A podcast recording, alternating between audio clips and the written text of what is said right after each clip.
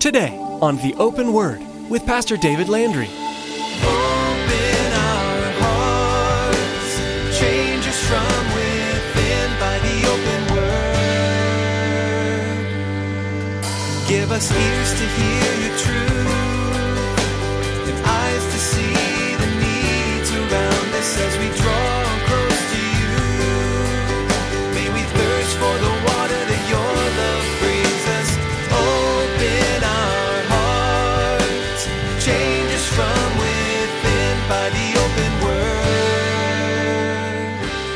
Draw near to God, and God will draw near to you.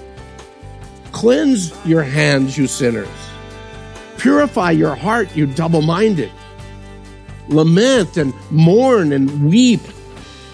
Let your laughter be turned to mourning and your joy to gloom. Humble yourself in the sight of the Lord, and He will lift you up. You see, even if we fail the test, the grace of our God still reaches through the prickly quills of our porcupine lives and pulls us out of all that. The scriptures implore Christians to allow their light to shine before others that they may be drawn by the love of God. If the actions of a Christian don't show that they're changed by God, then Pastor David says they may be a porcupine Christian. The quills of a porcupine hurt and repel. They're not welcoming. Love, as God intended, brings light into darkness and lifts us out of sin and despair. Obedience and surrender to God can produce humility and gentleness that allows others to see God in us. And here's Pastor David with part three of today's message Porcupine Christians.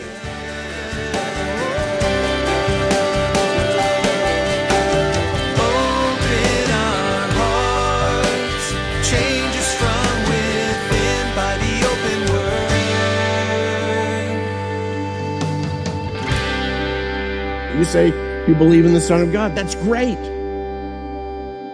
But, beloved, it's more than just a confession, it's more than just a declaration.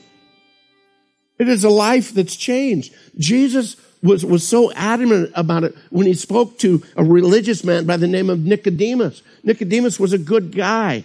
Yeah, he was a Pharisee, but he was one of the good ones. That's why he had to sneak in and speak to Jesus at night because, again, it, was so different than all the rest.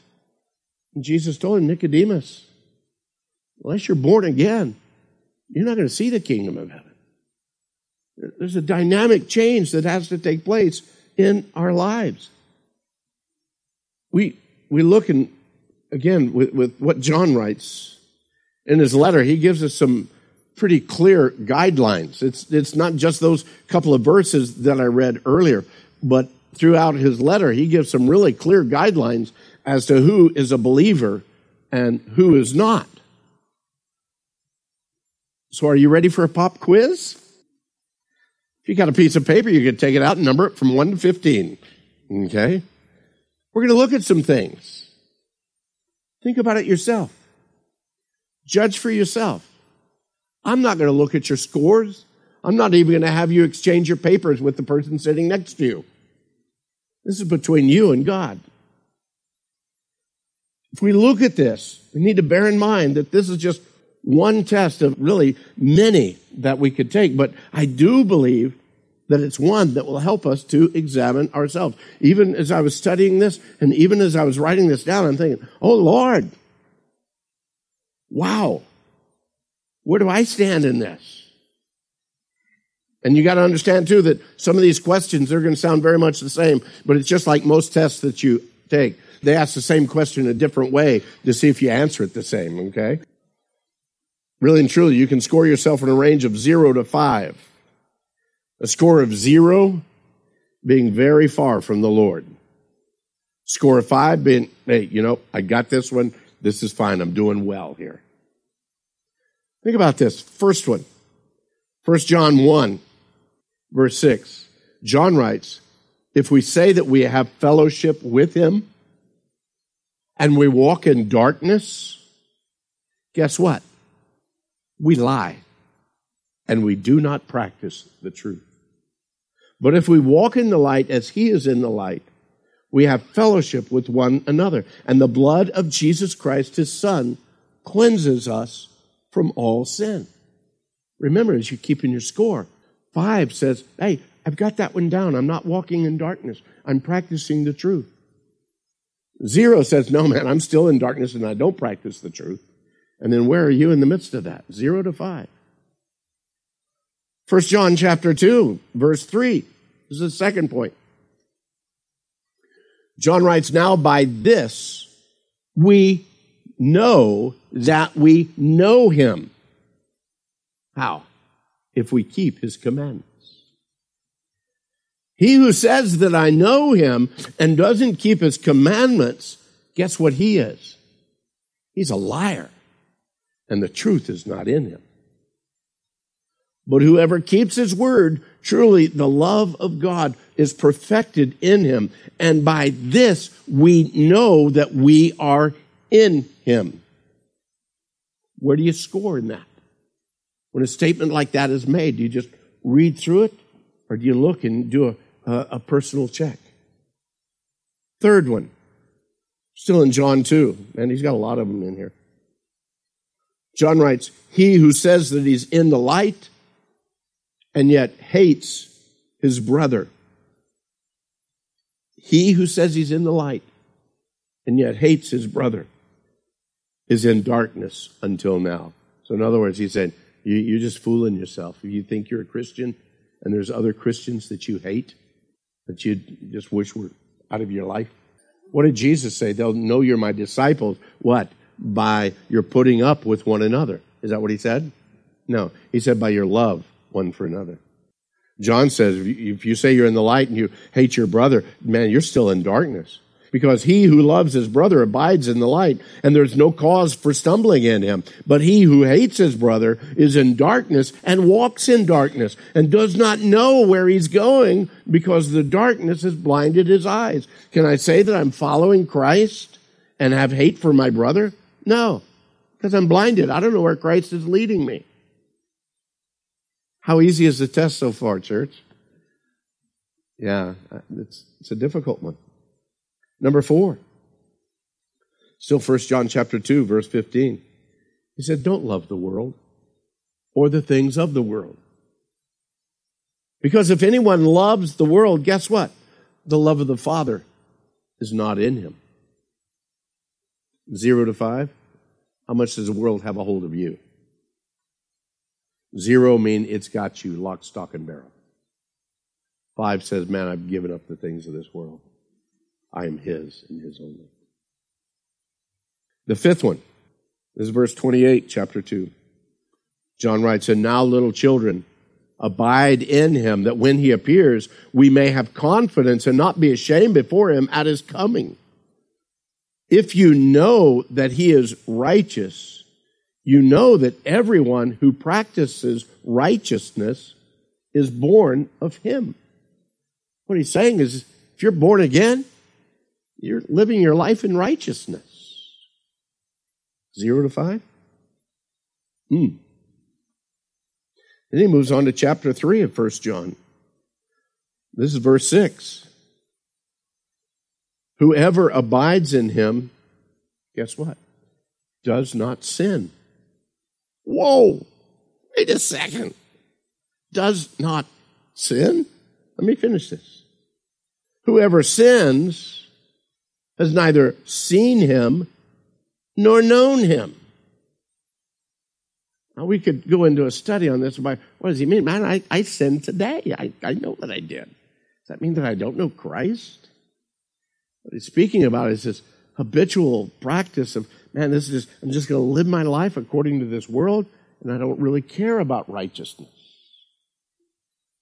Because he goes on to say, little children, let no one deceive you. He who practices righteousness is righteous just as he is righteous. And a little later in that same chapter comes number seven. Number seven, in this, the children of God and the children of the devil are manifest. This is how you know the difference between a child of God and the child of the devil. Or should I said the child of the of God and the child of the devil. I don't want anybody feeling that I'm picking on you. Okay. How do we know the difference between the child of God and the child of, of the devil? In this, the children of God and the children of the devil are manifest. Whoever does not practice, live out, practice righteousness is not of God, nor is he who does not love his brother. Oh, we're back to that one again. Do you think that's kind of an important thing for you and I as a believer? I think so. We've been forgiven so much. How could we not forgive another? Number eight. There's 15 of these. Hang in there with me. Is verse 14. We know, we know that we pass from death to life. Why? Again, because we love the brethren because we love the brother. He who does not love his brother abides in death. Whoever hates his brother is a murderer. And you know that no murderer has eternal life abiding in him. Zero to five. Number nine is verse 17. But whoever has this world's goods and sees his brother in need and shuts up his heart from him, how does the love of God abide in him? That's what John writes. He says, My little children, let us not love in word or in deed, but in or word or in tongue, but in deed and truth. And by this we know that we are of the truth and shall assure our hearts before him. How do I know that I know God? Because the stuff that I have, God has me as a steward of. When I see needs, I have a giving heart. Child of God doesn't have a selfish heart. child of God has to have a giving heart. Why? Because you have the heart of God, and the heart of God is a giving heart. Uh, number 10 is from 1 John 4. Verse 20, he says, If someone says, I love God, oh, here it is again, and hates his brother, he's a liar. For he who does not love his brother, whom he has seen, how can he love God whom he has not seen? And this commandment we have from him that he who loves God must love his brother also. Now, listen, I admit that that test in First John is difficult. There, I mean, you look at that and you think, wow, I'm not scoring as good as I would really like to score there. So let's look someplace else and see if there's a, another book that we can look at and hopefully maybe get our scores a little bit better, okay? So let's look at the book of James. Is that a great one? Okay. Uh, James 1. This is question number 11, by the way. James 1, verse 22, he says, Be doers of the word and not hearers only, deceiving yourselves. What does he mean, deceiving ourselves? Well, I listen to the word all the time. I must be a Christian. I go to Bible study all the time. I've got, you know, KVNG on my radio all the time. I'm listening to it all the time. All the time I'm listening, I'm listening, I'm listening, but I'm not doing any of it. You're deceiving yourself. The 12th question, verse 26 of James 1. If anyone among you thinks he is religious and doesn't bridle his tongue, you're deceiving your own heart, and your religion is useless. Ooh, how's your tongue? Zero to five, okay? Zero to five. James chapter 2, verse 14. What does it profit, my brethren, if someone says he has faith but doesn't have works? Can faith save him? I trusted in Jesus Christ. I prayed. I have faith that God saved me from my sin. Okay, is your life showing it? Now, it's not the works that save you. We understand that. But if you are saved, your life will show that. It'll be a demonstration of that. James tells us, can faith save him? Well, not that kind of faith. That's just a vocal faith. It's got to be a faith that changes a life. In the same realm, he says, also faith by itself, if it doesn't have works, it's dead. Beloved, we can puppet the words all day long of the prayer that's at the end of a, a track or repeat after me this prayer, and we can do that all day long, every day for the rest of our lives, and still not be born again because it's not impacting us from the inside. And that's what James is concerned about. That's what John was concerned about. That's what Paul is concerned about. And that's what I'm concerned about. But above all of that, that's what Christ is concerned about for each of us. Going on, a couple of more. Uh, this is question number 14, if you're keeping score. Verse 19, still in uh, James 2. You believe that there's one God? Oh, you do well. Even the demons believe and they tremble. Oh, I believe in God. God. What's it doing in your life? How's it changing your life? But do you want to know, O foolish man, that faith without works, again, he says, is dead? Last question. James 4, verse 4. By the way, you need to understand he's writing to the church here. He's not writing to the world. He's writing to the church in all of these. Because in James 4, verse 4, he begins out adulterers and adulteresses. Do you not know that friendship with the world is enmity with God? Whoever therefore wants to be a friend of this world makes himself an enemy of God. Zero to five. Are you a friend of God? Or zero, you're a friend of the world. I think 15 questions is enough for tonight. Total up your score. If you gave yourself a five in each one of these questions, you'd have a total of 75 points. Ain't nobody getting 100, okay? Just want to let you know, you do not score. We cannot score 100 in this quiz. And I think if we're honest, no one scored 75. The lowest score you could receive is zero. So the question is, you think we ought to grade on a curve? We'll just kind of go around the room. What's your score? What's your score? And see, okay, well, most of the scores are this, so those must be the Christians. You know what? The Lord doesn't grade on a curve. You either is or you ain't. Again, bad English, but good theology. Because you're either a part of the kingdom or you're not. And we can't come in, well, I'm, I'm partly there. What happens though if we fail this test? What happens if I look at this test and I think, man, I, I, I scored really low. What happens if I fail the test, but yet at the same time, I know that I placed my trust in Christ for the forgiveness of my sin. I know that I've cried out to Him and that I desire to follow Him. And in the past in my life, there were these times I know that my life had a great passion for Him. I really desired to follow after Christ. I wanted the things of His kingdom in my life, but right now, man, I look at a test like this and I think, man, don't give me a test like that today. Give it to me five years ago or 10 years ago, but not today. What I used to be I would have scored higher. But now my heart's grown cold. Calluses that are built on there. What do we do now? James, the one that gave us such a hard test, also has a really great word of encouragement to all of us who find ourselves in a situation that, man, I think I might have a failing grade on this.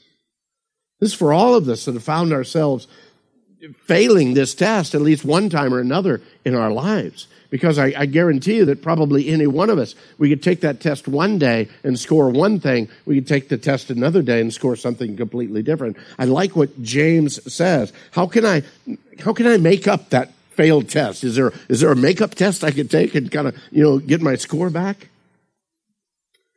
James 4 verse 6. James writes, but he, but God gives more grace. Therefore, he says, God resists the proud, but gives grace to the humble. Therefore, submit to God. Resist the devil. He will flee from you. Draw near to God and God will draw near to you. Cleanse your hands, you sinners. Purify your heart, you double minded lament and mourn and weep. Let your laughter be turned to mourning and your joy to gloom. Humble yourself in the sight of the Lord, and He will lift you up. You see, even if we fail the test, the grace of our God still reaches through the prickly quills of our porcupine lives and pulls us out of all that.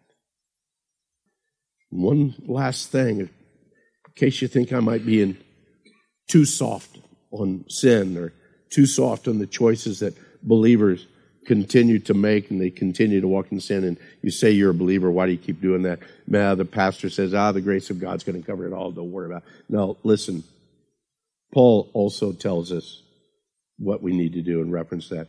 Take you got your bibles turn with me to romans chapter 6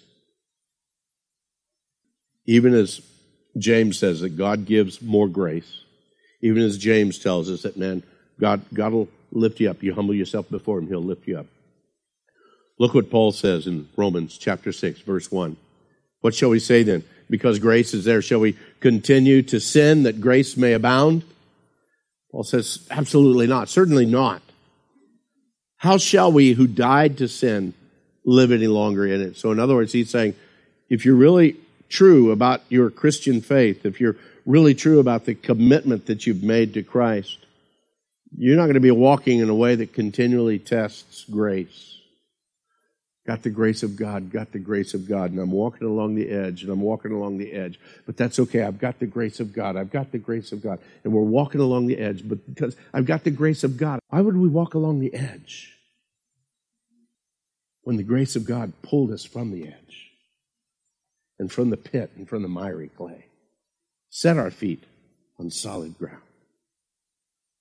Shall we continue to sin that grace may abound? Certainly not. How shall we who died to sin live any longer in it? Down in verse 6 knowing this, that our old man was crucified with him, and our old lady too, just to cover everybody, okay? And that's not your wife, gentlemen. No. We were crucified with Christ, that the body of sin might be done away with, that we should no longer be slaves to sin. You need to understand. The Lord Jesus, in all of his glory, has absolutely no problem hugging porcupines. And I think every one of us can attest to that fact. And just as the quills of a, of a porcupine, they, they were given to that porcupine by God's design to protect him against the predators and yet they also bring great damage to those that, that want to hug him. Uh, so, but the fact is, is grace was given to all of us that have come to Christ. But it's not to be taken for, for granted. It's not to be treated as some small little thing. That's why Paul says, man, you need to examine yourself. I, I read about you, church, uh, there in Corinth. I've, I've heard the stories from those that have been to the church and they've come back to me. I see all of this stuff going on. You guys just need to examine yourself to see if you really are believers or not. Because from everything that I see, everything that I hear, man, the testimony of your life is not a proclamation of someone who is born again by the Spirit of God. And that's the challenge that Paul gives me as I read this word. And I hope it's a challenge that you receive from this word. Examine yourselves. Better to examine yourselves now than to wait till that final exam. Amen.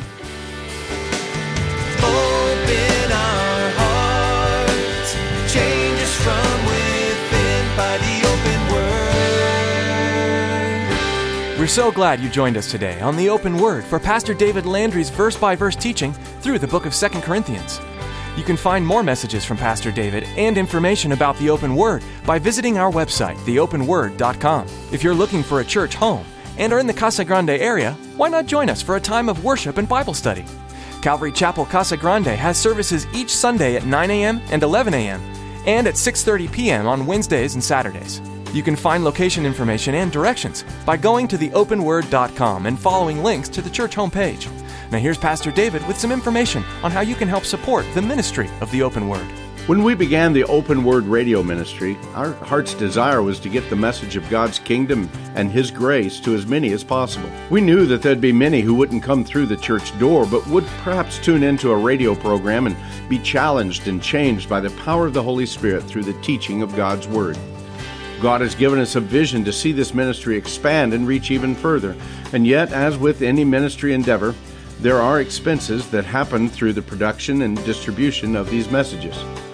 If God has blessed you with the teaching, would you prayerfully consider partnering with us in a financial commitment to the ministry of the Open Word? Log on to theopenword.com and simply click on the support option to help the message of God's grace extend and grow. Thanks, Pastor David. That's all the time we have for today. But join us again as we continue digging deeper into the book of 2 Corinthians, right here on the Open Word.